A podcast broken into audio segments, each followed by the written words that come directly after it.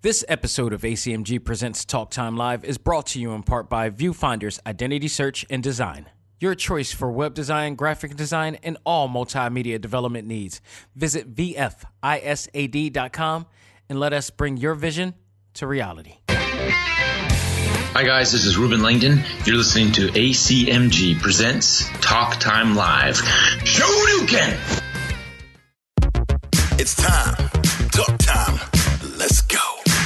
Anime, comics, movies, and games. That come on and let's get it. Talk time. Anime, comics, movies, and games. That come on and let's get it. Talk time. Anime, comics, movies, and games. That come on and let's get it. Talk time. Anime, comics, movies, and games. That come on and let's get it. Talk time. Live. Started in the 80s with Matt Cross. Dudes in the hood might have called that soft, but I carried that cross like Jesus did. Fast forward, I teach the kids to learn how to let go, live life, and show love to all things. It don't matter where y'all from. And luckily, there's a show called Talk Time. We've been waiting for this for a long time. Dax kicks the facts on all the geek news, special guests and unbiased reviews. Suburban kids, the hipster street dudes, all can learn something new. Me too. I heard words when no faith is empty. I stayed the course, though my haters tempt me. Beat the podcast, that'll make them envy. It ain't too trendy, it's ACMG. Anime, comics, movies, and games that come on and let's get it. Talk time.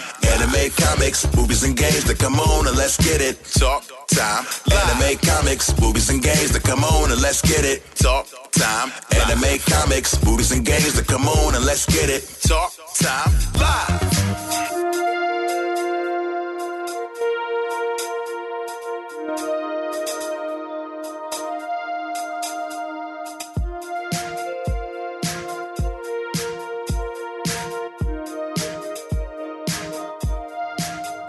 Ladies and gentlemen, welcome back. This is ACMG Presents Talk Time Live, the Prime Show. I am your host, Xavier Josiah. Folks, there's a ton of news to talk about this week in the world of our favorite fandoms, including just recently at BlizzCon, the big announcement that a lot of gamers have been waiting for.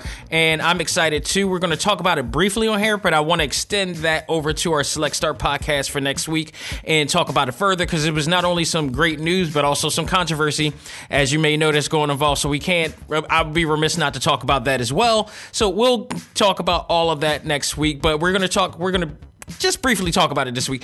Also, we got the sad news of the loss of a icon in comedy and and movies, and um, we're going to talk about the life and times of uh, John Witherspoon, one of the most iconic and signature characters in some of our favorite cult classics. So we're going to talk about uh, his passing and all that too on this episode as well, uh, along with other great news that uh, has come along as well this week. But to top it off on our talk topic of the week, we are going to talk about my review of Terminator Dark Fate. Is this, in fact, the sequel fans have been waiting for? The sequel that absolutely connects to the first two legendary movies that we all know and love. We're going to talk about that later on in this show, but for now, let's not waste any time. There's just so much news to talk about. Let's just just do it. Let's find out what's new in the world of ACMG. And now it's time to find out what's new in the world of ACMG.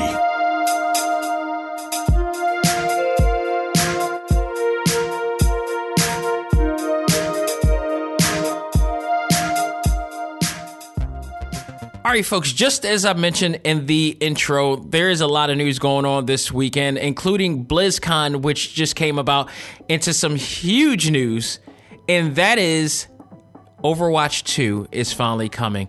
And they announced this trailer at the very end. Of course, they saved the best for last. I mean, uh, there's other games. Uh, a new Diablo game is coming out. They said, uh, what else? Uh, Hearthstone, there's going to be some new things going on with there too. But the biggest news that came out of this, and I actually got the news when Charlotte Chung, you know, the uh, voice of D.Va, who I had the pleasure of doing a panel with this week, along with Fred Tatasciore, announced it, and she took a picture of her with a T-shirt. But also, you know, the video is out now. You could go out into Twitter on your Twitter page at Blizzard Entertainment, check it out there.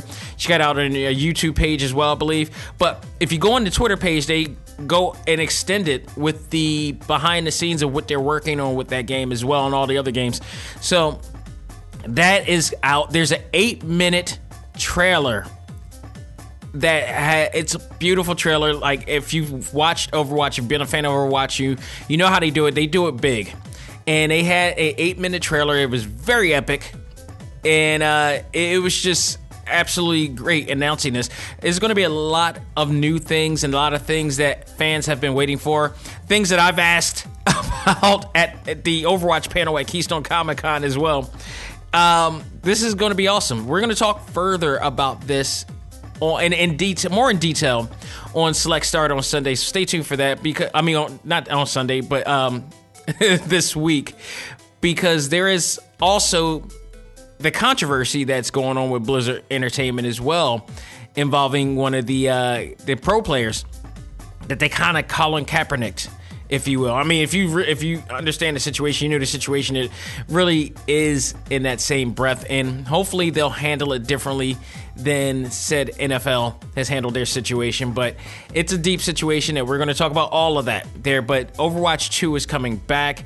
Uh, it's awesome. I'm looking forward to this. There's a lot of things that I've heard about this game that I wanted to see from the last game. I know a lot of other people have said the same thing. A lot of people have spoken out on that, and it looks like they're going to deliver from what I've read and, and I've saw on videos and everything. So uh, this is a this is a big deal. And I also heard something else too that we're and I heard the mention of movie. I don't know if that was a slip from one of the guys that was speaking, but we're gonna get d- deeper on that. I'm gonna rewatch that video and I, I heard I heard movie. I heard movie. So this is one of the questions that I had at the panel, and for those of you who are listening and those of you who were at that panel, I mentioned that amongst other things because this thing needed to expand. So if they're doing a movie, I'm all for this. This is awesome. I need to get Fred Tatasciore and possibly Charlie Chung back on the show. Maybe Jennifer Hale if I can find her wherever she is. She's kind of been hiding lately, so hopefully we can get her on the show soon enough. But I definitely am looking forward to this as well, and I, I'm honestly, this is going to be great. This is going to be great. So stay tuned for that on Select Start to Sunday when we talk more in detail of that. I want to also right now talk about something different, something a lot more. Well, I want to say a lot more special. I definitely want to say that. Something intriguing that I had the chance to watch on Netflix this week. I got into. I watched I didn't know if I was going to get into it, but it was intriguing enough for me to jump into it. And I was told by some of our ACMG members, shout out to you, Nash, that this is indeed something to watch. And that was Daybreak. Daybreak, the newest comic book adaptation from Netflix. If you guys remember, Netflix has disbanded the Marvel Cinematic Universe in place of indie comics and indie themes. They decided to, and I think honestly, I was just as pissed as everybody. Whereas when they let go, because everybody was so into the the Marvel Cinematic Universe edition of Netflix in there, and they did great for what it's worth at the time. But they decided to go where others weren't. You know, DC has their content. Um, you know, Marvel has their content. Disney has their content, and Marvel has their content. They are going head forward to indie comics and like Dark Horse Comics and all that stuff to get their, you know, their fill of content. And I think it's turning out to be a great thing. Daybreak is the newest edition of this. And for those of you who have never read the comic or the graphic novel, it's based on a comic or graphic novel. I it's the same thing to me. It graphic novel is just to me a way for them to say it's more sophisticated narrative and content, which all right, whatever. It's still a comic, damn it. It's based on the graphic novel or comic book by Brian Ralph.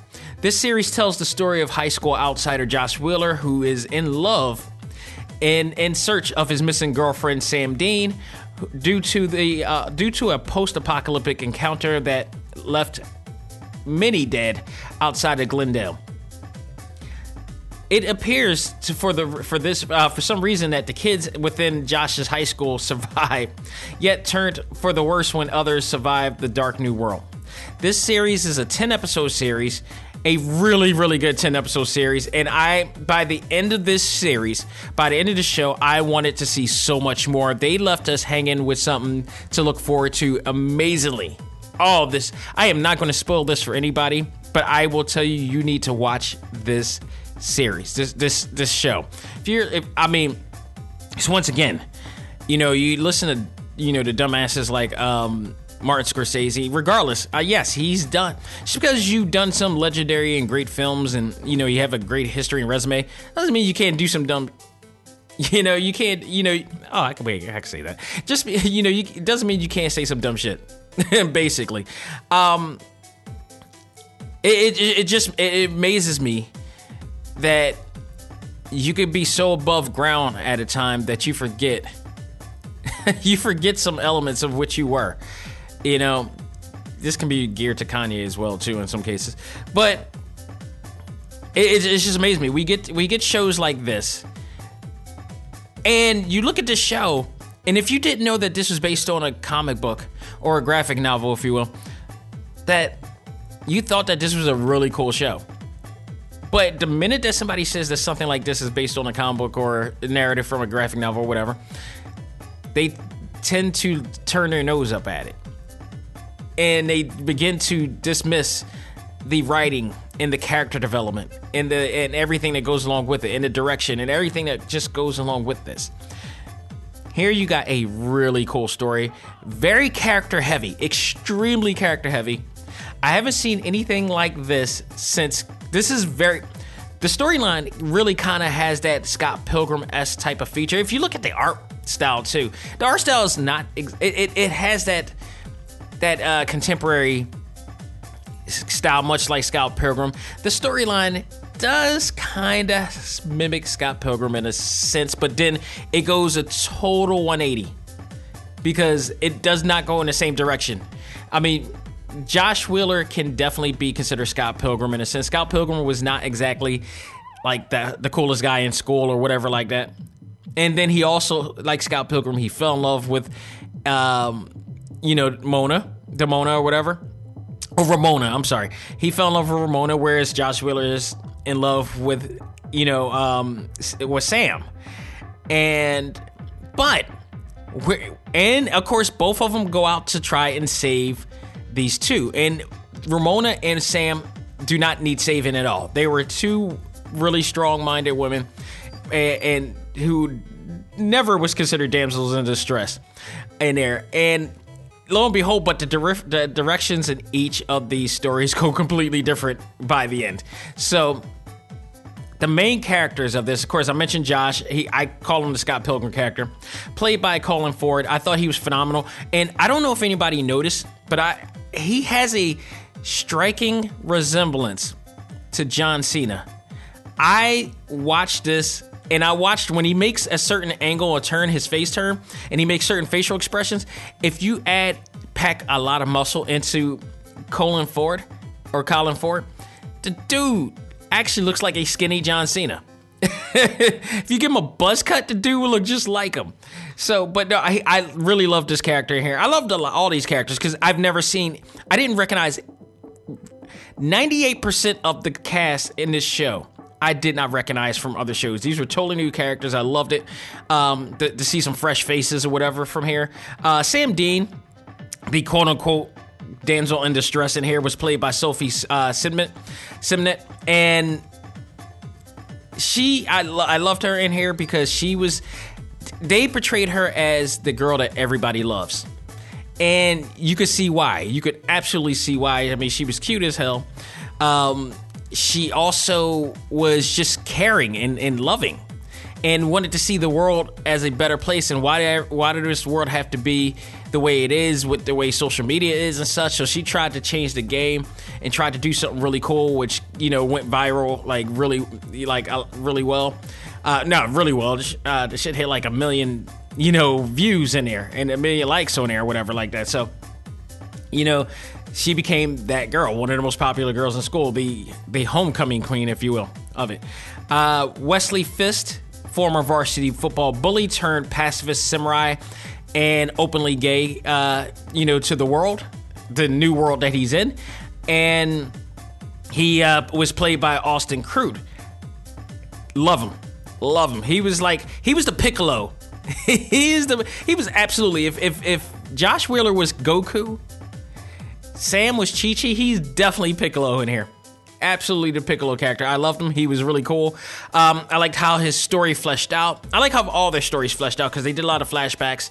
You know, a la uh, Orange is the New Black in a sense, but in their own different way. And you got to really get an understanding. And to do all this in 10 episodes, that was really uh, brilliant how they did it. And they was able to flesh everybody out in their story to get you to, to know these characters and to get you involved with these characters a lot more. And Wesley's story was really cool. Uh, he was yeah, he was indeed the former football, um, you know, varsity, uh, you know, Ivy League dude. And he you know he was he became i don't the thing is i don't know if they never talked about whether he went openly gay during his school term or after or or was it always a known thing? So that's a whole I, I don't know if they're saving that for the second season or not. I hope so. I would love to know when he actually came out. And was it a did, did they make a big deal out of it or was it they are are they making this into a world that's absolutely assimilating into that? Because they he briefly mentioned that you know uh, when Eli, which I'll talk about too as well, talk about he knew a secret. He was like, "Yeah, dude, people I already announced that I was uh, gay already." So I don't know. That's something that they're leading on to the second season or not, but I'm interested. I'm really interested. But all in all, he was a great. I loved him. I loved his character. I loved his his Wu Tang Samurai type of you know aspect of things, and we're gonna talk about more about that here as well. But that was great. Uh, Angela Green, who played um, what is it? Uh, Avila. I'm sorry, Angela Green. Angelica Green was also one of my favorite characters. It was played by uh, Alvira uh, Alyn Lind.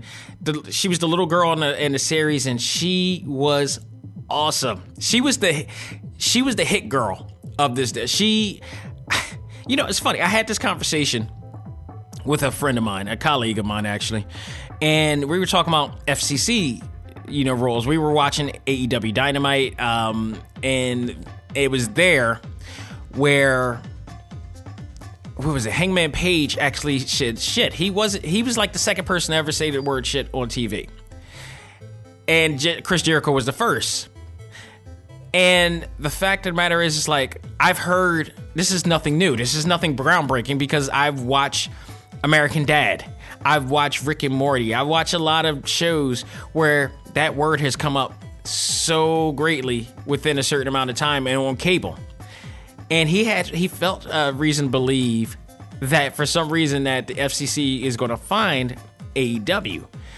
And I didn't think there was a big deal because I heard it way too many times. Walking Dead, if I'm correct, we watched The Walking Dead. If you watch The Walking Dead, they say that all the time. So I don't think there's an FCC rule. I think, or at least, I think the FCC rules have altered and changed, and that's been added to the list of things that you can say on TV. And I'm like, and he for some reason felt that that's not the case. They're going to get. I'm like, dude, how many years have we watched the FC? Uh, have we watched TV and it's evolved? And it says there were some things we couldn't say in the '80s that we think is minor now, like damn, hell. The term the, the, the term bitch has been said without without even a flinch, without even a flinch on it on, on shows. And at one point, you couldn't even say that on regular TV. So it, it you know it really it's funny how you know we, how far we've come. When I mention I say that to say that Angelica, the, the little girl who's like a mad genius, she goes way beyond. Like you can tell this is Netflix because she f bomb. She, I mean, there's a lot of kids who f bomb in this in this deal. It reminds me of like um, I remember when I watched RoboCop 2 a long time ago. It's one of the first movies where I saw kids actually f bombing and go. And, like, it's one of the first movies to really go there. And I knew things were changing at that point because you, I mean, even though it was rated R, you got kids f bombing. It was like the first. It was shocking to me because I was a kid. I was I was the kid. I was those kids' age back uh, age back then, and it was crazy. So I'm like, no, dude, it's so commonplace now for it. They every I, I feel like every few years or every five years, maybe ten years, there's a new word that's allowed to be said on TV and he tried to show me the stipulations of their rule set, but the rule sets never really clarified what words were allowed and not allowed in this day and age, and he never could find that. So, if anybody out there is listening knows anything of those words, let me know because I don't think that that's a big deal, but we're trying to clear a bet here. But I digress. She was absolutely fantastic. This this little girl, it was tremendous. And she kind of was one of the MPV, uh, MP. I'm sorry, MVPs of this, you know, of this uh, series, bar none. And then you got Eli Cardashyan, uh, the pretentious bad boy here. And for some reason, I don't have his name up here, but that dude was tremendous. He was funny as hell. He was the comic relief of the whole thing. He was just one of those. He's one of those, you know, um, I don't. He's I, Caucasian characters. No, he wasn't Caucasian. He was something. He was a. he was another. He was another ethnicity. But he's one of those characters that embrace the hip hop culture or the black culture, if you want to say it like that. And it's funny when I saw him and I seen him portraying, you know, his his wannabe hip hop bad boy character, which is funny because what made him so pretentious is that everything he wore was not was a knockoff of something really hot. It was basically like whether he had a motorcycle, whether he had a pair of like Nikes or whatever like that, and it was they had they never said uh, I, uh, Nikes, they were like Hikes or uh, something of that nature. He always had knockoff versions of all of his clothes, and that was the funny part. But he would try to roll and play like he was the big deal. But when you see people like that, and I just watched the DL Hughley show, the final DL Hughley show for TV One just recently, and they were talking, and it's been talked about a lot within my culture. It's like our culture, which is why I can't stand the blerd, the blerd uh, whole thing. It's, it's just ridiculous. I, am sorry, it is, and I damn, I'm I've been thinking about doing a whole entire show about that and just saying like, screw it. If y'all mad, y'all mad. But there's a reason why y'all should listen. Um, but th- our culture, my, the African American culture, is the most copied culture in the world. I believe Paul Mooney has actually mentioned that too. Uh, but it was also talked about by Amanda uh, Amanda uh, Seales and DL Hughley. We are the most copied culture in the world, and I say that to say like we do so much cool stuff that other cultures try to mimic and, and or I want to say mimic. That's a bad that's a bad term. That other cultures try to celebrate without giving us the credit that we deserve, without embracing what we've created. That always happens a lot. And I watched this show and I watched other shows recently after hearing that and listening to them. And they're right. They're absolutely right. So when I see people, you know, our culture try to create something called a blerd, which is just a black nerd and you can't tell me the difference between a blerd and a regular nerd. And a regular nerd was just basically, it was just basically a way of actually, you know, a black nerd is just a nerd who is black. There's a nerd is basically somebody who is just outcasted, who, who is just so into something that is not normal for society, the normal society, or what is considered the normal society when you coin the phrase blerd, or for what I just heard, shero, which is the fem- which, which is the female version of hero, it's it's cute as trendy as it is. It actually just separates. It further divides us. And I don't like. Why do we need to further divide? Why can't us as why can't females just be a, a just be heroes? Why do black people can't just be nerds? Why why are we not assimilating into the culture that they ever encountered and doing what they doing to us? And they're assimilating it to our culture and not changing a damn thing. And not saying white version hip hop. They're not saying, you know, white heroes or whatever. Well, they are to that extent. They probably are. But they're not trying to change it. They're trying to assimilate into it. Why are we not assimilating into theirs? We're further dividing ourselves, and that doesn't help a damn thing. That counter that's very counterproductive, if in my case. But I digress.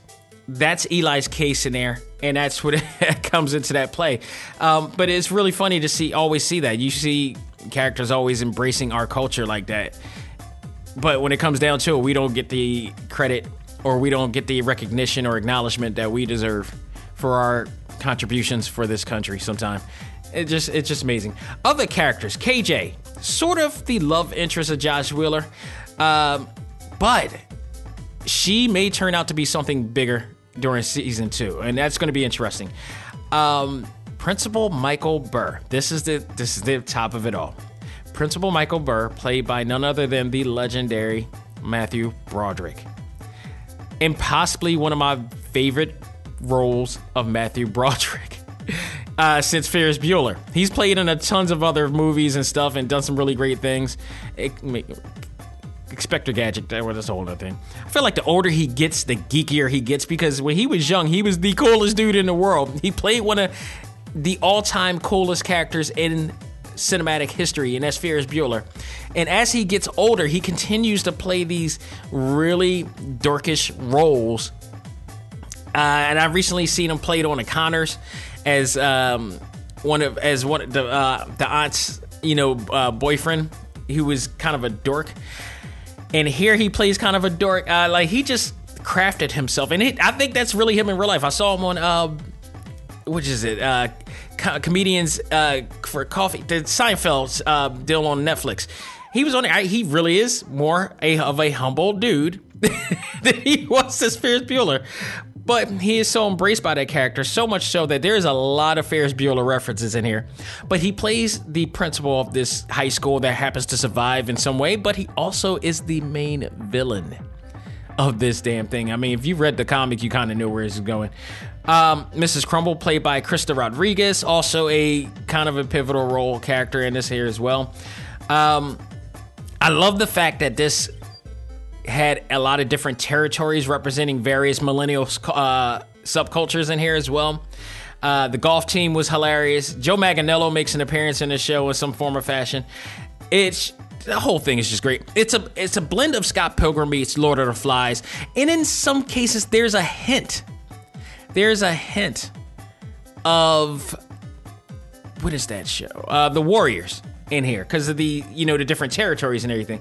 I forgot to mention too, uh, Turbo Jock, Turbo Bro Jock, which is the uh, other big villain, sort of kind of villainous character in here, played by Riverdale's Cody Kearsley as well, uh, who played Moose. And I don't, I don't know he because he also is the love interest of uh, Wesley as well. And if I recall, and I don't recall. I know I know this from a fact. Um, Riverdale, he plays as Moose, who also plays a openly gay character. Well, a hidden gay character because he doesn't want his father to know. But he also plays hidden gay. He does the same thing here. So I've come to the conclusion rather he really is a um, a he really is gay in real life, or he just really plays these roles really well. But either way, he was great on the show. I loved him on the show. He didn't really say a word, and that's the part. He he's one of those guys who was able to play. He didn't really speak because he, the the accident, the apocalyptic accident, uh, caused his um, his whole side of his face to be burnt, and he he his he damaged his uh, vocals. So when he tries to speak, he bleeds. So when he says something, it's it, it's meaningful, and I like that. Um, it reminds me of Black Bolt, except Black Bolt, if he talks, everything everybody dies or everything around him in front of him dies. And here it's just like he plays a really good nonverbal character that has a way to communicate, and then every once in a while they have subtitles to make us understand what he's trying to say. And it's hilarious. It's really well done. So this show. If you need something new to watch and something, if you're a comic book fan and want something new to check it out, Daybreak is awesome. I like I may start getting the actual comic book series and checking it out. But I'm telling you, there is a there is an insanely huge, awesome twist at the end of this series that you will not want to miss. That's going to lead into season two. Fantastic! Oh my god, this is good. I was I I I was blown away by the end of this. the, the direction and the, and the twist and everything, I, I loved it. It was great. Go out of your way to check it out. If you want to talk about, if you want to give me, a, give it a grade, hell, this is an A grade show, bar none. Look, I this is a unprecedented review that I just did. I what, what the hell? I give it an A plus. Awesome. Go out of your way, check it out. You know, um, put it in one of your lists watch it immediately. Other new shows on Netflix include that I've recently watched was uh, Kengan Ashura 2, which is continues the anime Smash Mouth uh, MMA competition known as Kigen uh, Kengan Tournament. If you are a fan of Baki or Sojo a- fighting anime, like Baki, this is this is absolutely for you. The fighting and this, it's like it's cel shaded kind of 2D slash 3D uh, frame rate animation in here. Um, really well done. And wow, this the fights in this thing is just it's it's really it's it's awesome. It's like just balls to the wall, awesome impact type of fights. Um, I can tell you this too. If you watch Baki, you know what to expect. This is not for the weak at heart. I would not advise everybody to watch it. This is one of those animes that I used to say, if you could stomach what's happening in this, you can watch anime. But anime has since diluted majorly back then because hardcore anime you know, or anime back in the 90s when it started hitting when tape trading started hitting or it was called japanimation back then and it started hitting the you know scenes in america we saw we we encountered the the really hardcore stuff like even dragon balls to an extent. We never seen fight fight scenes like uh, we did in dragon ball back in the 90s uh, fist of the north star literally blew us away and the violence in there was just incredible. It was like so graphic. We've never seen anything like that in america at the time. Now it's like just commonplace. Um, but we were the ones to see it first. So we was like dude if you can't stomach fist of the north star you can't stomach or vampire hunter d or all those things you can't stomach you can never stomach um you know this right here and this is one of those testers right there this is to me honestly to me personally this was true anime right here so jojo's bizarre adventure golden wind is on Toonami i didn't get a chance to see the second episode yesterday. I did DVR it. It comes on way too late here in the east on the East Coast, and um, but I can tell you, I watched the first episode. It did not disappoint. The series, which finally makes its English uh, dubbed debut. Uh, premiered, uh, debuted it last week. Uh, nothing short of suspenseful uh, from the very beginning. Um, this story tells the story of Dio's son, which brings a new twist to the, the, weird and eccentric saga, which is already just bizarre as hell. I'm still waiting to hear the Jodeci um, "Freak with You" song that played at the end of which people have told me this is where they played. This is the series where they played it. So I don't know if it played on the second episode here or will it play before. If it does not, then that possibly means it's probably due to some licensing, some licensing fees from the actual record company or whatever, or Jodeci themselves if they own the rights to that song. But I want to hear it, man, because I've been hearing that it's been a thing. So it could be that just it's just edited out. So if I don't see it, that could be possible. I don't want to tell everybody because somebody somebody in our ACMG Facebook group posted that a long time ago, saying that somebody put jo- well, the, um, with the Jodeci intro outro scene because you know um, if you watch the Egypt series, they had "Walk Like an Egyptian" on there, and they had other songs from there. So this time around, it was Jodeci. So I a lot of people thought that it was somebody just dubbing over using the uh, Jodeci song people were claiming that no, I've seen the series. It is in fact real, and we should see it. So I'm hoping that this is the case that it has actually happened. If not, I may have to go on to. I know it's on it's on Crunchyroll because Crunchyroll is the reason why it's on Toonami right now. But I do believe it plays on Hulu as well, the the subtitle version. So if the subtitle version possibly may actually have the original, I need to go check that out if they don't play it there either. But it's, it's I, I'm a big fan of JoJo. Been a big fan of JoJo for a long time. I brought all of the games. I even have the fighting game from Capcom. I even have the recent. Uh, I have all the games from Capcom actually. The recent one that came back that had all the little characters from different generations on there as well. Which at this point I want to replay again. I want to start to replay that game and you know get a feel because now I'm more familiar with these characters and now I can play it. You know with an with a better enjoyment of it as well. So, uh, let's switch the gears on this real quick from anime to streaming sites. I just purchased the iPad Pro, uh, the new iPad Pro. Um, I needed to do it because my other one was just it was draining. Uh, and, and, battery. It was just fairly outdated. I think it was like a uh, second version or whatever. So I needed to get a new one. Uh, I love it. I love it to God given heaven. I mean, just the things that that thing can do.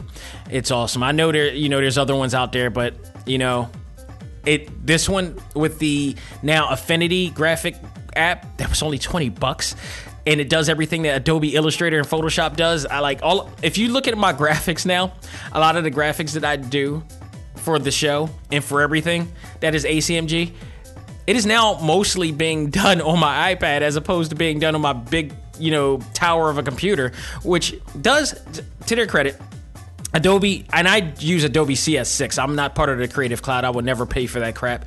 It's a piece. Of, it's a, it's a it's all bull. I wouldn't. It's I'm not paying a monthly fee for something that I can do. I've been working on CS6 for God knows how long. I'm using CS6 for life. It's offline. It still has a lot of great stuff, but here we have Affinity, which is the alternative for anybody who also, like myself, hates what Adobe is doing now, putting everything online and making people charge a you know a monthly fee. Which, if you do the math, it costs more than what I paid for the entire Creative Suite of the CS6.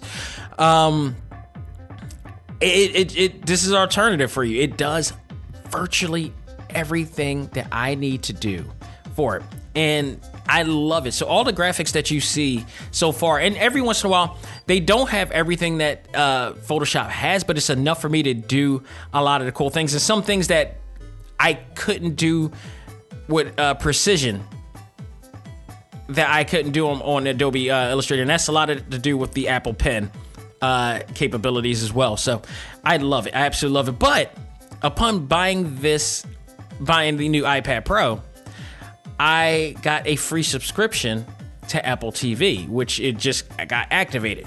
So they gave me a free year. And if you guys know, Apple now has their own new little streaming site called Apple TV Plus.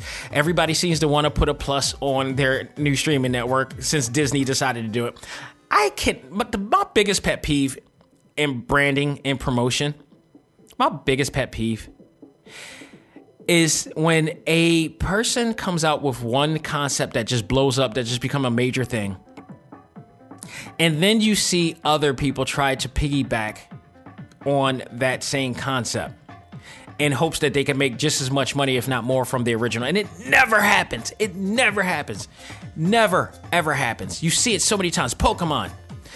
Uh, I guess Disney Plus, you add that to it. Um, I, I don't know which version, if Power Rangers came out first, whatever. But when Power Rangers blew up, we seen all these other, you know, Super Sentai series. I don't know if I, I really don't believe that they came out, but they were they were the ones that I first seen, and then all these other ones started popping out afterwards and wanted to do a version.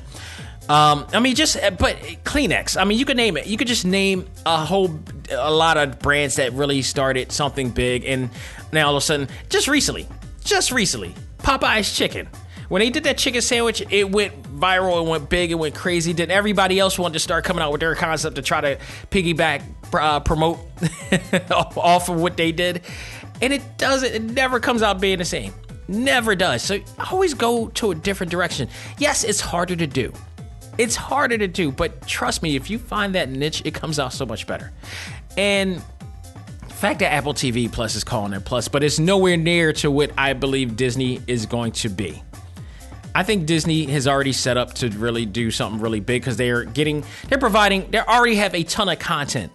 DC Universe has already have a lot of con, like literally a lot of content in there, and it to me, it to me really, um, I I'm looking at Apple TV. It only has, as far as exclusivity, it already has nine shows. That's it. And the shows that they have aren't that really.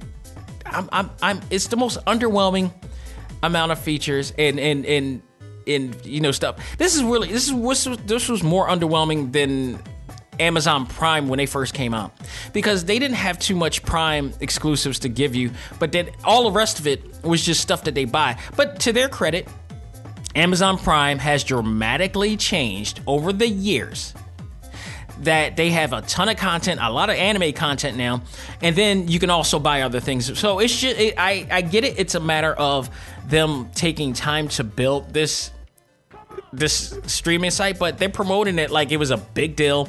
Like we're gonna get a lot of free stuff or free uh, stuff to watch, and no, it's not. There's nine shows that that are exclusive, like including that Jennifer Aniston show with um, Steve uh, Carell, um, on air, the uh, Jason Momoa show with the post-apocalyptic, you know, series called See. Um, there is the Dickens uh, series that's out. There's also the Ghost Rider series that they rebooted up or whatever, and and something with Oprah. And it was like, uh, this is not geared for almost everybody, not yet. So if you're wondering about the subscription or the um, Apple TV Plus, I would say that right now it's not the right time to get it. And hopefully within this year subscription, this free year subscription that I have, that they will build on it and add more by the time November of next year come. Because if they don't, I am not going to invest in this at all. It, there's there was nothing in there for me that I was like, okay, I gotta go out of my way and check it out. This is gonna be worth it. This is gonna be good. I probably would not be watching this until I see something really huge that they're gonna add on. That's really, I mean, it really wasn't. I mean, what they have is that they got a bunch of big name actors doing shows on a series, but the series that they're doing, it's not getting anybody hyped about or excited about. And, and it's not enough for me to say it's worth spending $50 a year for $4.99 a year to get. It's not. It's really not right now.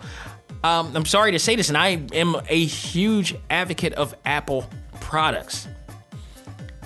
Uh, I, despite the fact that I have a PC for, that I work on my tower, I love the iPad. I love the Apple Watch. I love the Apple Pen. I love the iPhone. I can't get down with the Apple with Apple uh, TV Plus. I can't. Not right now. And watch what's going to happen is that they're going to have a bunch of content, really cool content, once the subscription's over. So I know for I, I got a feeling that's what's going to try to it was going to wind up happening right there. So uh, we'll see, we'll see. But it's just only nine exclusives. It's just the least impressive. At least, to, to at least DC Universe credit, they had a ton of content. People were skeptical about it back then, myself included, because this is another streaming site. And I was like, all right, what are y'all offering? And to their credit, they offered they offered a lot of content and a lot of content quick. Um, it's not just comic book content, but like just old episodes of TV shows that we haven't seen before. Super, uh, you know, comic book TV shows, um, new content. I mean, they're literally within a year now, and they got a lot of stuff in here. So I hope to see what Apple TV is going to do. But like I said, if you're looking to invest in it, hold off on it until they get way more content because it's nine. It's just nine shows, and then the rest of it is just stuff you have to buy or rent, and that's just it's it's it's not right. now. don't go for right now. It's just not. It's just not. So. Thoughts on the first two episodes of Watchmen on HBO, which I believe it premieres tonight. Uh, the new episode premieres tonight, along with uh, all of the DCW TV shows. Supergirl, Batwoman Star tonight, and all that, leading on to the uh, Crisis on Infinite Earth, another DC related show. Watchmen also, which is not connected to the Arrowverse, by the way. Just want to point that out. It's its own entity, and it should. I mean, what they are doing with this show is unbelievable. Watch the first two episodes. I am deeply intrigued with what I saw so far. Regina King is a goddess. She is every bit as deserving of the Oscar that she did. And what she's doing on this show, she is the main character of the show. I absolutely for it. But what I was really surprised about is the premise and settings of this show, of this version. This is set in Tulsa, Oklahoma, many years after the events of the Watchmen movie and graphic novel. The story focuses heavily on Tulsa, 1929. If you're a person who don't know what that is, or you don't know what it is until you watch the show, or if you're intrigued, Tulsa, 1921 is the most one of the most horrific events in American history. In US history, definitely. It is just talking about it, it really it it it hurts me. In Tulsa, there was a massacre. A bunch of uh, a, bunch of white supremacists went in and invaded an entire black neighborhood or neighborhoods, burned shops, burnt neighborhoods, killed countless amounts of people. Just all out, unnecessary, senseless violence against against my people of color of that time. The fact that they're focusing on that and reminding people of that, it's absolutely tremendous because we need to not forget about that, especially in today's day and age. You know the saying, those who forget the past are doomed to repeat it. And for them to actually bring that up and focus on that, regardless of it using for a narrative for a comic series, it's still narrative based on something that really happened. People, it, it's it's real. Whatever you, some of you won't believe it or not, it actually happened. Regina King's role as Detective Angela uh, Abar is phenomenal. I was I was already into this character. She always plays, and it still it, it always it always humors me the fact that like this was the little girl from 227 now oscar winning actor actor or actress if you will. She just she she demands you. She demands your attention every single time her character's connection to the horrific events of 1921 and the appearance of an old mysterious man named will reeves played by the legendary actor louis gossett jr and possibly one of my one of the all-time best roles I've seen him in in a long time, if not ever. He is creepy. he's like Bill Dukes creepy in this damn show. It's, it's it's amazing what he's doing in the show. Um, so she leads the detective. He leads the detective to unraveling some really dark secrets that may lead to yet another Armageddon.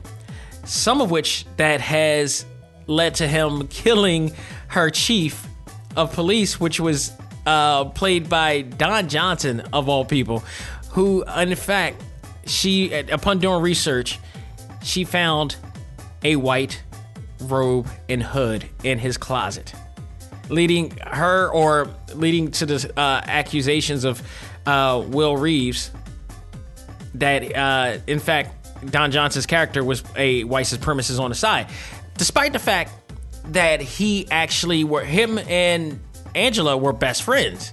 They were family friends. They invited they were invited to the house for dinner and all this stuff. Like they were really they look after each other. So this dark secret, it was hard for her to believe that she found a white robe and a hood in a white hood in his closet.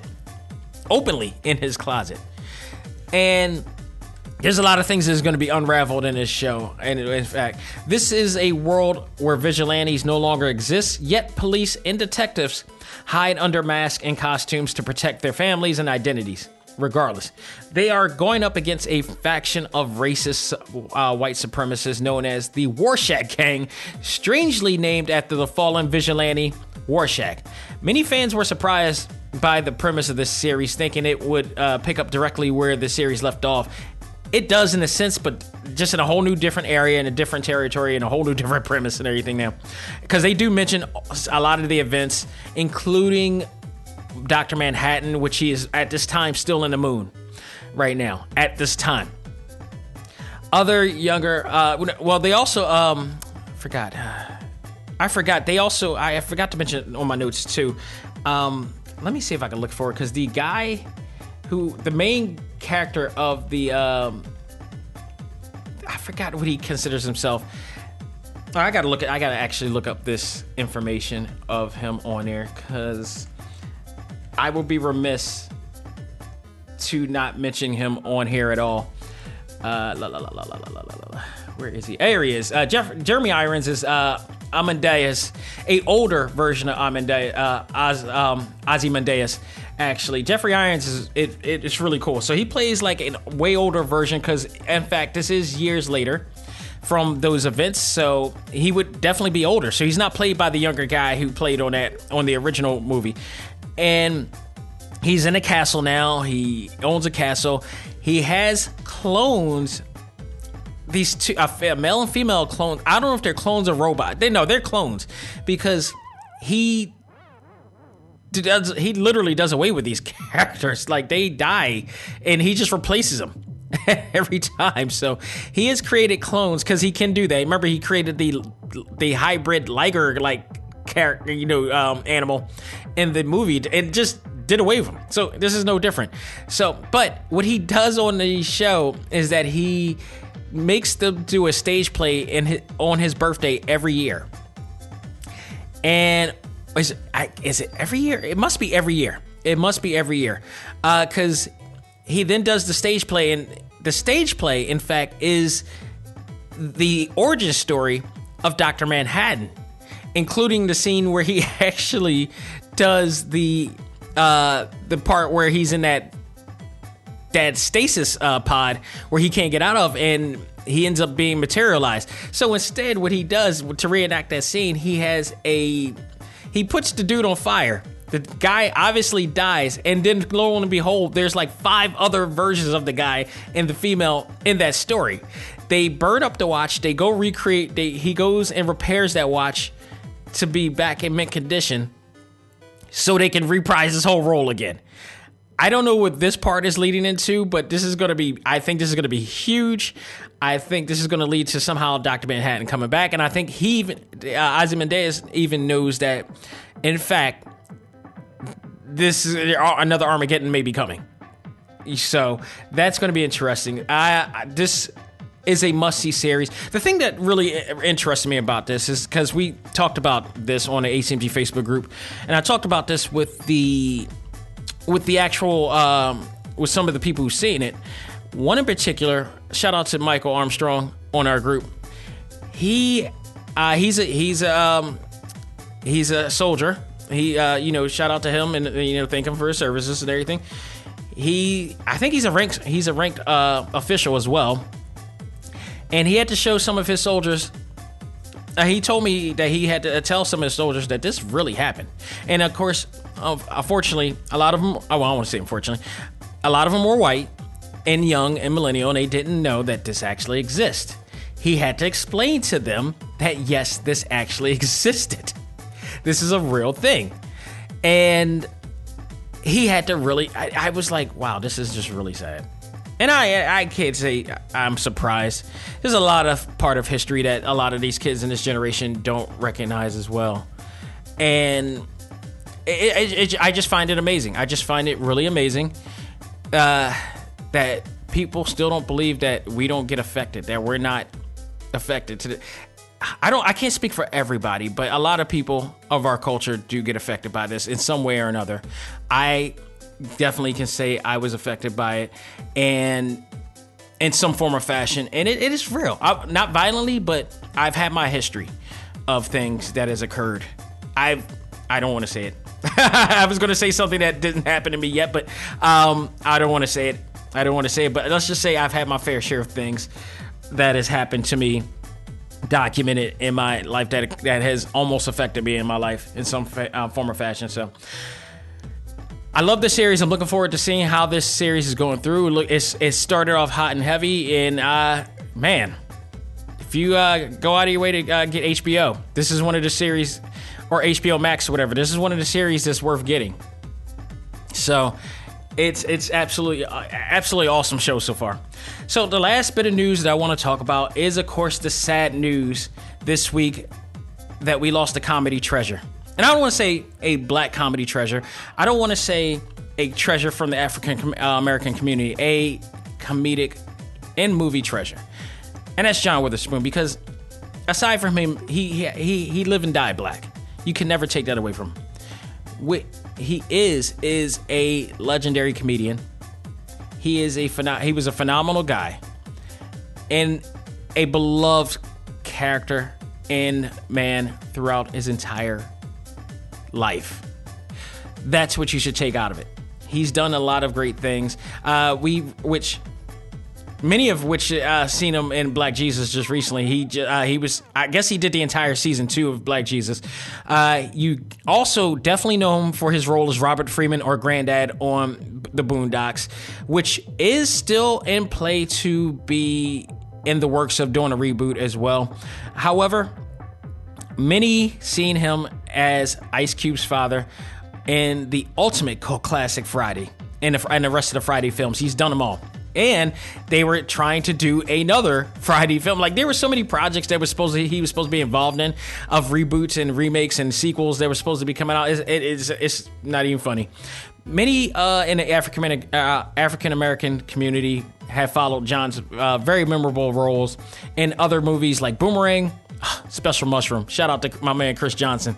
We always talk about Special Mushroom. One of our favorite scenes on Boomerang is him with his wife coming to meet, um, you know, Halle Berry, you know, in there, and you know because he's dating um, his dating David Alan Grier in the movie, and he's just he's in full form in here with this outfit, with this crazy outfit with Special Mushroom, uh, what he calls Special Mushroom.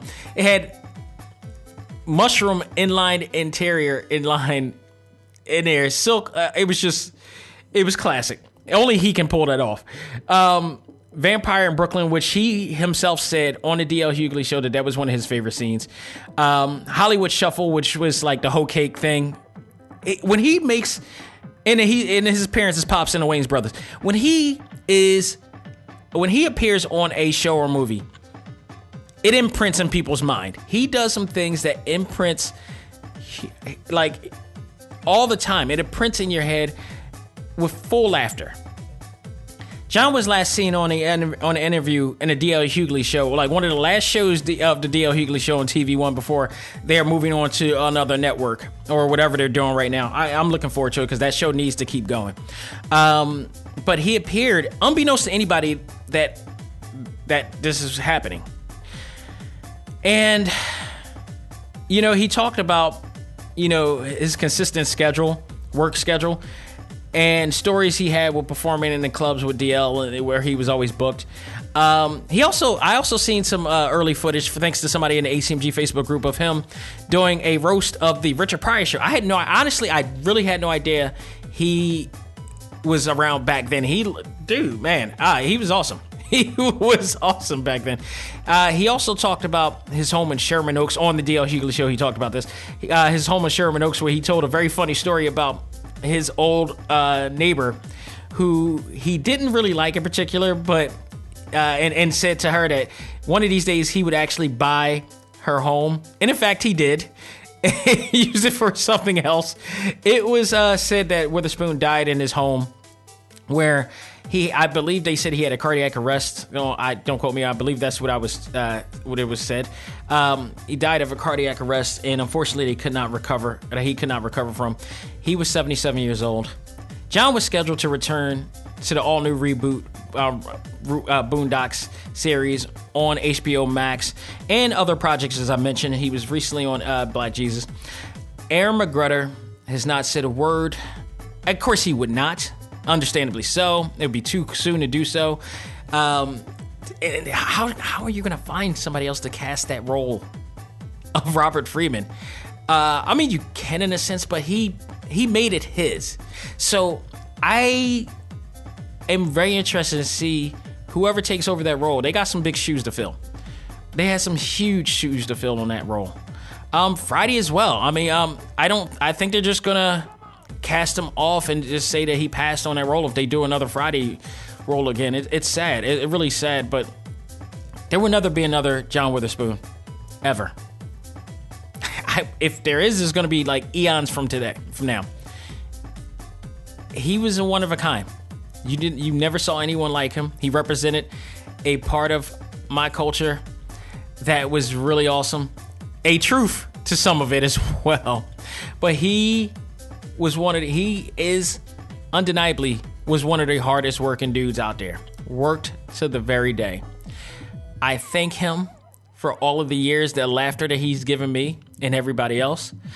I thank his family. I thank him for being a great man from start to finish.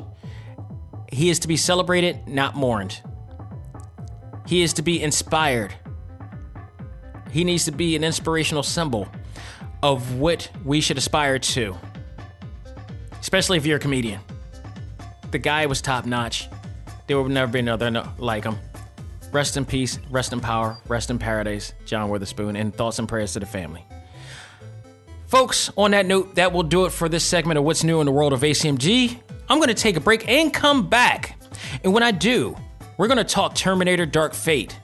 Is this the trifecta? The true trifecta that we've been waiting for? We'll find out right after this. Ladies and gentlemen, this is Dak Xavier Josiah, the host of ACMG Presents Talk Time Live, the podcast. You want to catch up with all of our podcast shows and hear from some of the hottest names in all of anime, comics, movies, and games, such as This is Maile Flanagan, the voice of Naruto. This is Stephanie Sheh, the voice of Sailor Moon. This is Reuben Langdon, voice of Ken Masters and Dante from Devil May Cry. Hey there, this is Kyle Hebert, the voice of Ryu from Street Fighter V. This is Chris Battle, character designer of Teen Titans Go. Here's your chance to check out all of that and more on TalkTimeLive.com. TalkTimeLive.com provides all of our ACMG content with new and previous episodes, exclusive interviews, articles, and much more. Visit TalkTimeLive.com and let us help you learn to let go, live life, and love all things ACMG. Talk Time Live.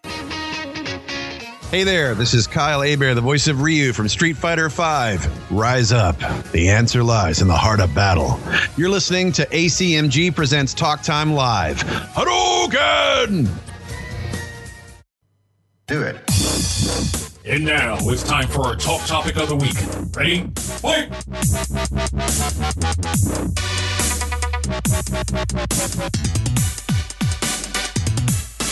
All right, folks, we are back with our talk topic of the week, and it, it is my review of Terminator Dark Fate, which obviously is the direct sequel to the first two movies, which were awesome.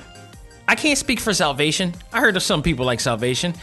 Didn't hear too many people say anything about the third one, but this one right here, in my opinion, was absolutely the best of the bunch. Like there was Genesis, there was Salvation, there was another, there was, I think there were like yeah, there were like three Terminator movies uh, after the third, after the second, after Judgment Day, which many would still pegs as the best of them all. Absolutely the best. Yeah, there was Rise of the uh, Machines, there was Genesis, and there was Salvation. Um, I think Salvation and Genesis may have been the better of the two to much people think. I didn't bother to see any of those three at the time. I did see, I think, uh, Salvation. I wasn't too into it. Salvation was the one where Christian Bale went blitz on a cast, on a member of the uh, cast members back then. They put that all on audio. But honestly, the, what, what was the missing factor of all of those movies was two people that really made a difference. And one of them was James Cameron. James Cameron came back, but not in directorial form. Uh, he actually came back this time around. He let he let Tim Miller uh, do this one, and Tim Miller, as you guys know, have he's worked on Deadpool. He's worked on Love, Death, Robots. He's worked on uh, Scott Pilgrim versus the World. The director of Deadpool, you can't go wrong. This guy has like done it. He's done a great job two times in a row with Deadpool. And when it came to uh, Terminator Dark Fate, I felt he did the same. I enjoyed this movie, even though James Cameron he he wrote, he did the story along with Charles uh, H. Uh, if I hope I'm saying his name right, Eglee, and he actually was producer of it. He did not direct it, and I mean honestly, I'm sure he gave his two cents to Tim Miller and added on, but I felt I felt that Tim uh, Miller brought the essence that we loved about the first two movies in. I is whether this is better than the second. I don't know. I don't know. That's the whole thing. But I what I can tell you, in my opinion, is that I felt that this felt right at home with the other two, as opposed to the other ones, which kind of felt it was going towards the future of things. Um, this one right here, I felt this was the respectful sequel to the other two in such a way. And this one pertained to well, this was a really shocker on this one too. And again, I'm putting it right right now. If you haven't seen this movie, this will be a spoiler episode. So I'm I am putting this out right now. Uh, also, if you're looking to listen to see whether this movie may be worth checking out, well, this is for you. Stand by. Um, so one of the biggest things, and again, this may be a spoiler thing for people, but this is the part of the storyline. The basic premise here is that Sarah is um, Sarah Connor is in here, but she's not the main focus. The main focus was, in fact, a new threat to the future, and that was Natalie Reyes as Danny Ramos. Um, don't let this woman fool you. Uh, like she's a she's a small, you know, she's like a short um, female. She's probably like size of my wife was like like five, four, five, six or something like that. This woman was a badass. this woman was absolutely a badass, and she apparently is the threat to the Terminators this time around, and a belief that she is the lead to the future, uh, as in her kid, as what is told in this um, movie, that she uh, that her kid is supposed to be be like much like uh, John Connor uh, was supposed to be the biggest threat. Now, how Linda Hamilton returns to this is a first of all, it's a beautiful thing because at the beginning of the movie, we have they show clips of the infamous scene where she's getting uh, interrogated or interviewed by the psychologist at the psych uh, at the psych ward that she's in about what's about to happen. That role, let me tell you something. That role when when I first saw Terminator 2, Judgment Day, and that role came about, she became a huge star. Not that she already wasn't, but her her performance in Terminator 2 was possibly the reason why that movie was so great. She turned it up and that I mean like I don't think anybody's seen a performance like that ever since till that time. And she became iconic right from that moment. And they replayed that moment when she was just going we felt like she was with the psychic ward and the psychiatrist whatever felt like she was just going mad crazy because she felt that she knew when the future was coming what date it was coming in and they had to hold her back. And that was a piv- such a pivotal role. And they brought that back to remind us one of why we love linda, linda hamilton so freaking much and two why she made a difference in this film and why having her back really is the reason why and along with James Cameron by the way why she actually was in fact the missing element of all of these films she was the one Linda Hamilton brought it just like she did back then. She she was way more seasoned this time around. She was way more established. Now she's iconic. Uh, it, it was just so well done. It was so well done with her.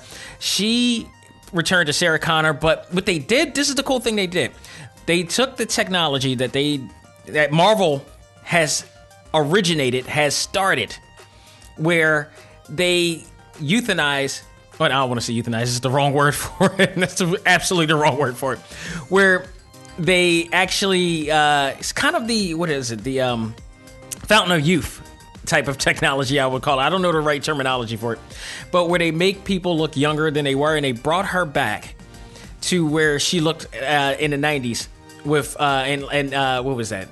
1991 with um, Judgment Day. Exactly that, and it was supposed to take place after the events of that, and they thought they were safe, and even had the little um, ah, I forgot. Uh, let me get his name real quick. They also had. Uh, can I get it? There we go. Yeah, they also had. Uh, I don't know who was the kid who played um, Edward uh, Furlong's role as John Connor, but they got a kid, and I guess the CGI made him, made, and he got the same haircut, but the CGI made it just look like it was actually him reprising his role as John Connor. When in fact that guy is now, he's about our age. He's got to be in his forties right now. It's that long ago. It, it really is that long ago.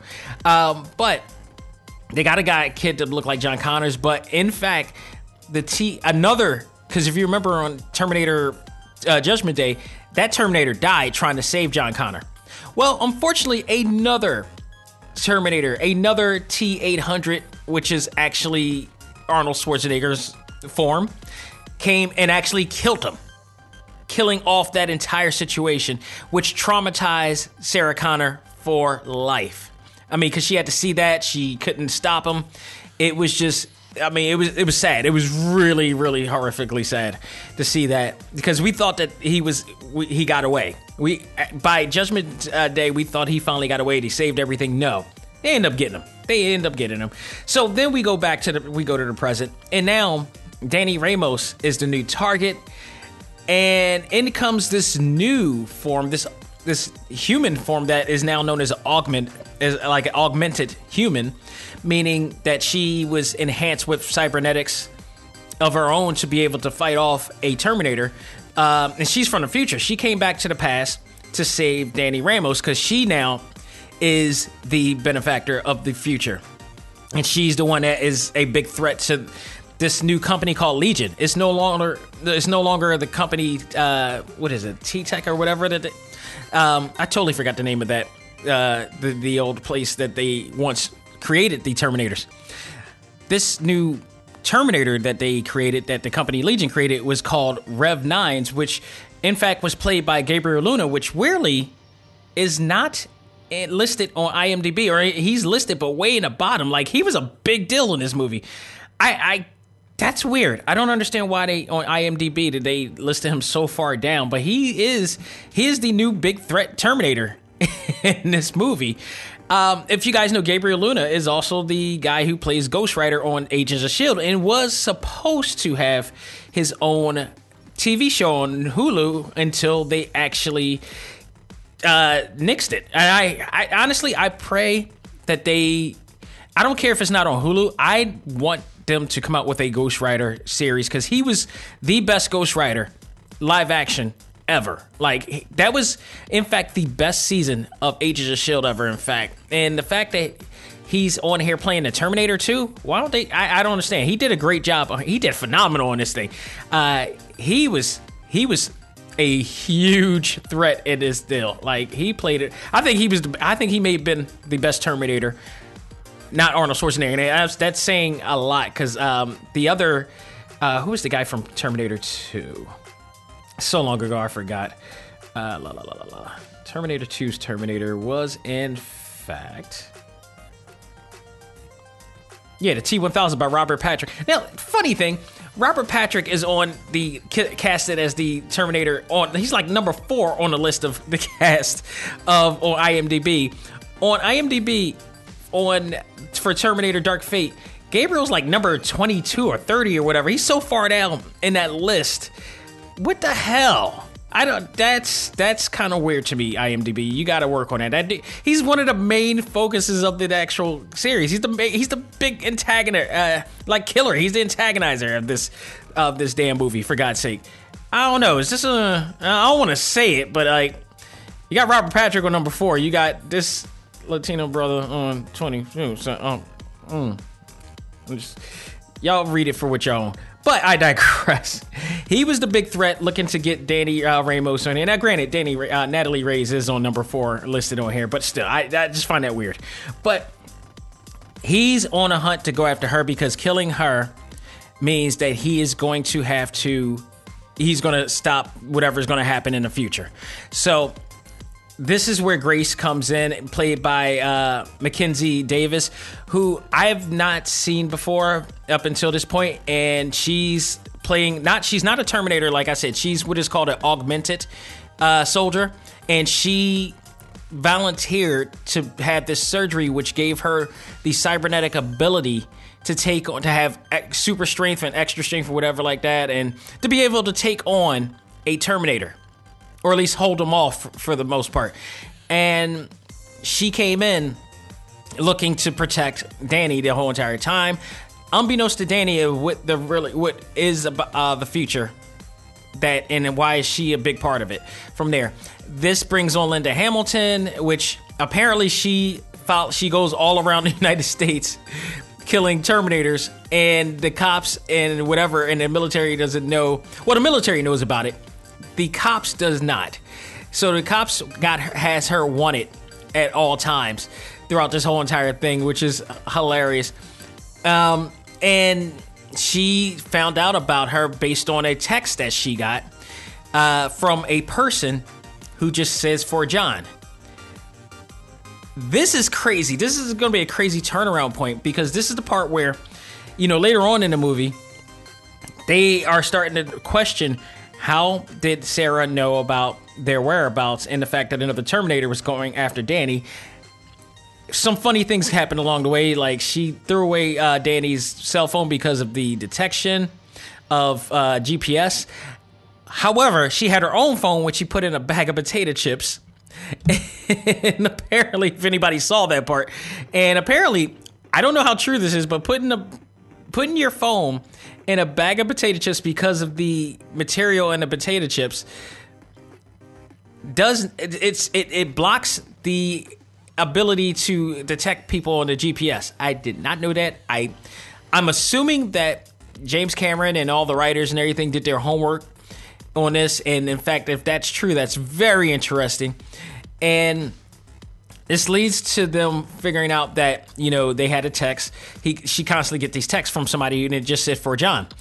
Uh, one of Grace's abilities is to be able to go and compromise the actual system to find out where IP addresses are located at and, and locations are located at, which was connected to basically the I, guess uh, navigation directions that she had tattooed in her uh, in her body, and this all leads to none other than T eight hundred, aka the Terminator, aka the Terminator who killed John Connor, aka Arnold Schwarzenegger, but a older version, which is what we know today.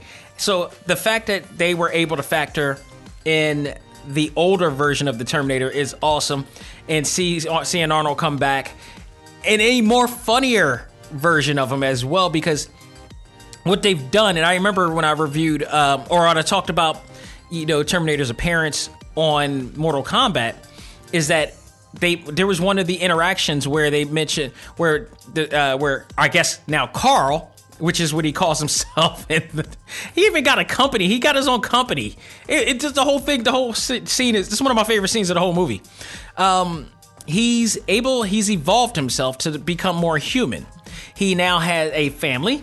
He now owns his own business, which was drapery, which is hilarious. It was it was one of the, the funnier parts of the movie, the, the part of the movie where people really reacted to, because the the the audacity for him to not only kill John Connor, but to create his have his own family, to have a heart, so to speak, or you know, to have an understanding of having a heart, to have sincerity and Sarah is not feeling it. She is not having it. She like you took you killed my son, and now you help him up with your own family. And he, what happens is over the years, he developed humanity, you know, um, humility and uh, humanity. So he ended up protecting a family that was being abused. He now is taking care of them. Uh, I love the fact that Linda Hamilton, uh, you know, or Sarah Connors mentioned like you guys she doesn't realize that it is a, like over a 400 pound you know being over her body and he mentioned to which he mentioned no they do not have sexual encounters she just likes the fact of having companionship or whatever um, so that answered all questions right there and that is not her son not his son or whatnot so they answered that question i like that and there was no there was no loose ends. Uh, to me, I watched the movie. There were no loose ends to the writing or the narrative of the movie, and I, that's what I liked about it. It really stuck on the way that James Cameron created it, and I thought that was beautifully done. Um, it was it was amazing. I thought it was amazing. It was action packed. I believe. Again, I said this about Battle Angel Alita uh, when it came out. Had the Marvel Cinematic Universe not came out, I really think that this movie would have been a much, much, much, much, much bigger deal. But the irony of this is because of the impact that Terminator 2 Judgment Day has done, is the reason why this movie has not taken effect because the Marvel what Marvel did in effect of what you know like Judgment Day is literally it literally pioneered the summer blockbuster. It was one of the, if it's not, if not arguably, the first summer blockbuster. And the fact that, and by the way, if you watch it again, that movie still holds up. That movie is timeless. It is literally no no pun. I mean, it's timeless to the time travel situation that it is. But I found it really interesting that I, I, it'll be interesting to see how much money this movie makes. I think it should make a lot of money, but I don't know basically because of the times, basically because of when it was released. You know, maybe maybe it's just not you know, it's time. It's just time. But you know, this was one of the reasons. If not for this movie, in, in movies like this, and movies like uh, Terminator. I'm sorry, not Terminator.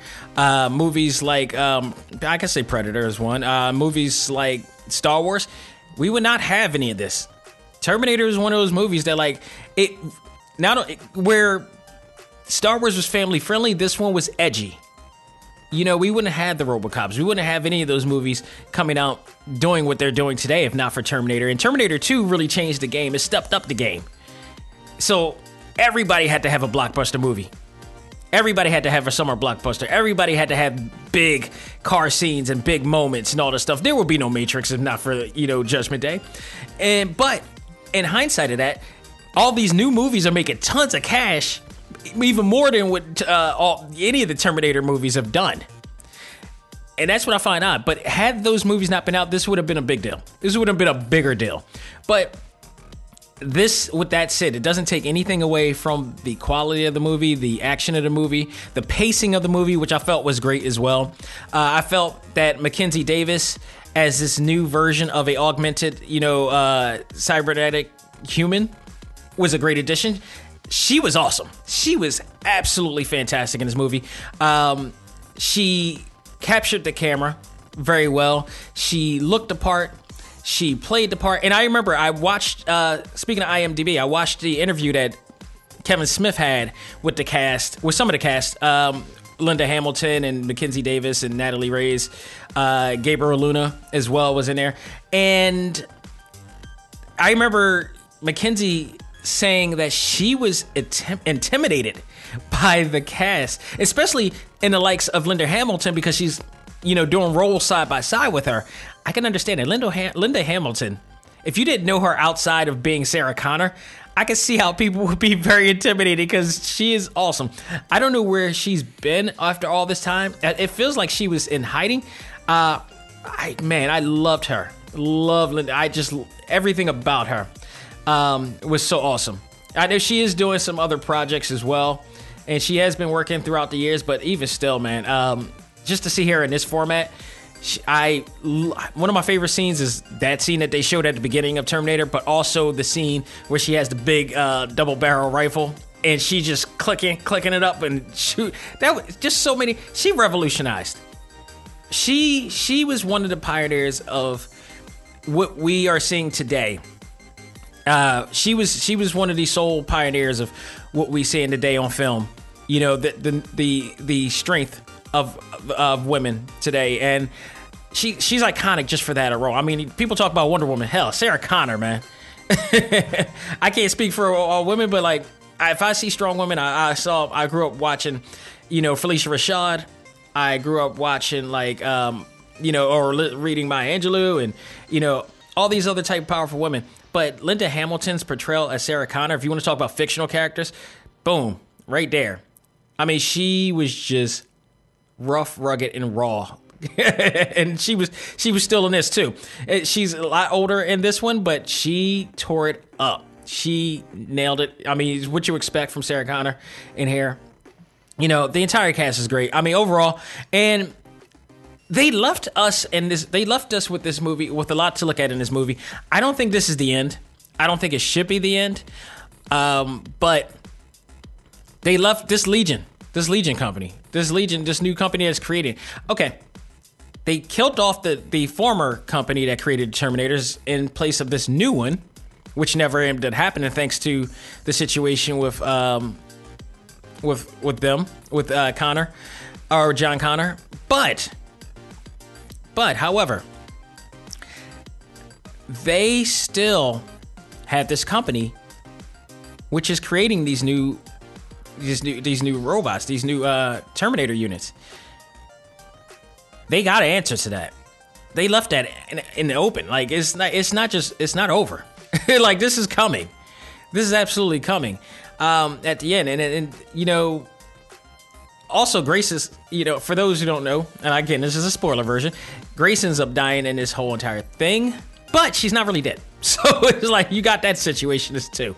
Um, it, it left it left some room for something else to be made, and I'd be interested to see if they're going to continue off. I know one thing: uh, James Cameron needs to stay on his stay on this. He should never let anybody else work on a Terminator movie ever. And that's uh, he's not involved with. Tim Miller did an absolute great job doing this. I enjoyed this just as much as I enjoy anything else that Tim Miller has ever directed. Uh, and it's awesome, man. We got a new you got a new hero character in Grace. I thought she did absolutely great. I thought she was beautiful. I thought she was powerful. I thought she was uh, empowering as well. Uh, so was Natalie Reyes. Never seen Natalie Reyes before in my life. Um, they all put they all brought it. They all brought it. They did a great job. I'm looking forward to seeing more of them and more of this of this series as well. So, if you are wondering whether this is worth your money and you're a fan, you've been a fan of all this, but they let you down, this is the one you need to check out. You need to probably disenfranchise yourself with the other three. Get the other two, put this one together. You got your trifecta right there. So there you have it. If I give this anything, I give it a I would give it a solid A. I didn't see anything wrong, but I didn't see anything also that that warranted a A plus ever because I came out of there was like, all right, that was great. That was a great experience. There was nothing that really jumped out of me. Was like that doesn't make sense. There was also nothing that jumped out of me like this is absolutely awesome. But I mean, except for the part where we got to hear Terminator talk about drapery what he's done with himself since then. Which also, again, makes sense to what is going on in Mortal Kombat 11. If anybody's playing that game with the Terminator in there and him talking, so uh, I thought that was absolutely awesome. I, I, enjoyed it. I think it played up well. Now, is it better than Terminator 2? I gotta watch when it when this come out. I'm gonna watch all three of them. I know this is better than the other three that came out before. Like th- those other three should just be erased. But, and this is my opinion, of course. But I think it was just as good or held up as good. Whether it's better than Terminator 2, that's a whole nother thing. That's a whole nother thing, people. So we'll we'll see about that. But it it, it warrants an A for me. Uh, I think it was it was worth it. It there, like nothing came out of it. It was like, oh, this is stupid. no, it was more it was more fun in action than it was anything. And I think I I love Gabriel uh, Luna as um, the uh, Rev Nine just awesome. I mean, just the things that he was able to do. The special effects was also great as well in here. And uh, I look forward to hopefully seeing more from here. So, folks, that will do it for this edition of ACMG Presents Talk Time Live. Thank you all very much, as always, for being a part of the show. Shout out to my brother. I know he's listening. awesome. He's awesome. Uh, he's all the way up in the uh, in the UK over there doing his thing. And um, I just, I, you know, just awesome. I just love doing this. I love doing this show. I just love doing this show at all. Folks, you can also love hearing this show on TalkTimeLive.com. You can also go on iTunes, iHeartRadio, Stitcher, Google Play, and for God's sakes, Podbean. And at one of these days, it will be Spotify. I will guarantee it. So stay tuned to all that. Check out our exclusive interviews with some of the best and brightest in all things our favorite fandoms. And uh, you can check that out on the exclusive page on talktimelive.com. And more to come. More will be added on there as well. And who knows what's going to happen from this point on. But thank you all for joining us and keep it going and keep it growing as always. So for now, oh, without further ado, I forgot. This week on Select Start, I will be uh, checking out and reviewing Mario and Sonic at the Olympics for uh, Tokyo 2020 is finally coming out. This is going to be one of the bigger titles that they've done, and I am looking forward to this. This is I've played, like I said, I've played all of them before, and but this is adding so much, so much, so much more to this. I mean, so many more uh, games in it. I'm looking forward to playing the um, the Kumite karate version, the boxing version with all the characters as well. And they got a lot of 2D uh, aspects to it as well, some old school 8 bit style uh, aspects to it as well. So I think, honestly, in honor of that, since I'm playing DJ Cutman's music, and shout out to him as always, my good neighbor, my good friend. Um, shout out to his cats as well. also, um, in honor of that, I have music by him uh, with uh, Spider. Oh, not Spider Man. With Mario and Sonic tunes of his. So I will celebrate that episode playing music from those two as well. So uh, I love his library. It's abs- uh, he's one of the best. He's absolutely one of the best out there. Um, so y'all be celebrating both of that with that game. And uh, again, we will be talking about the BlizzCon and everything that came from that, especially what is to come for Overwatch 2. Uh, people are excited. People are absolutely excited about that. Um, and we're going to talk about that controversy as well. So we're not leaving anything out. So stay tuned for that and much, much more. Folks, that will do it. On behalf of myself, this is Dak Xavier Josiah saying, learn to let go, live life, and love all things anime, comics, movies, and games. This is ACMG Presents Talk Time Live. I am out of here. Folks, have a great week, and I'll talk to you soon.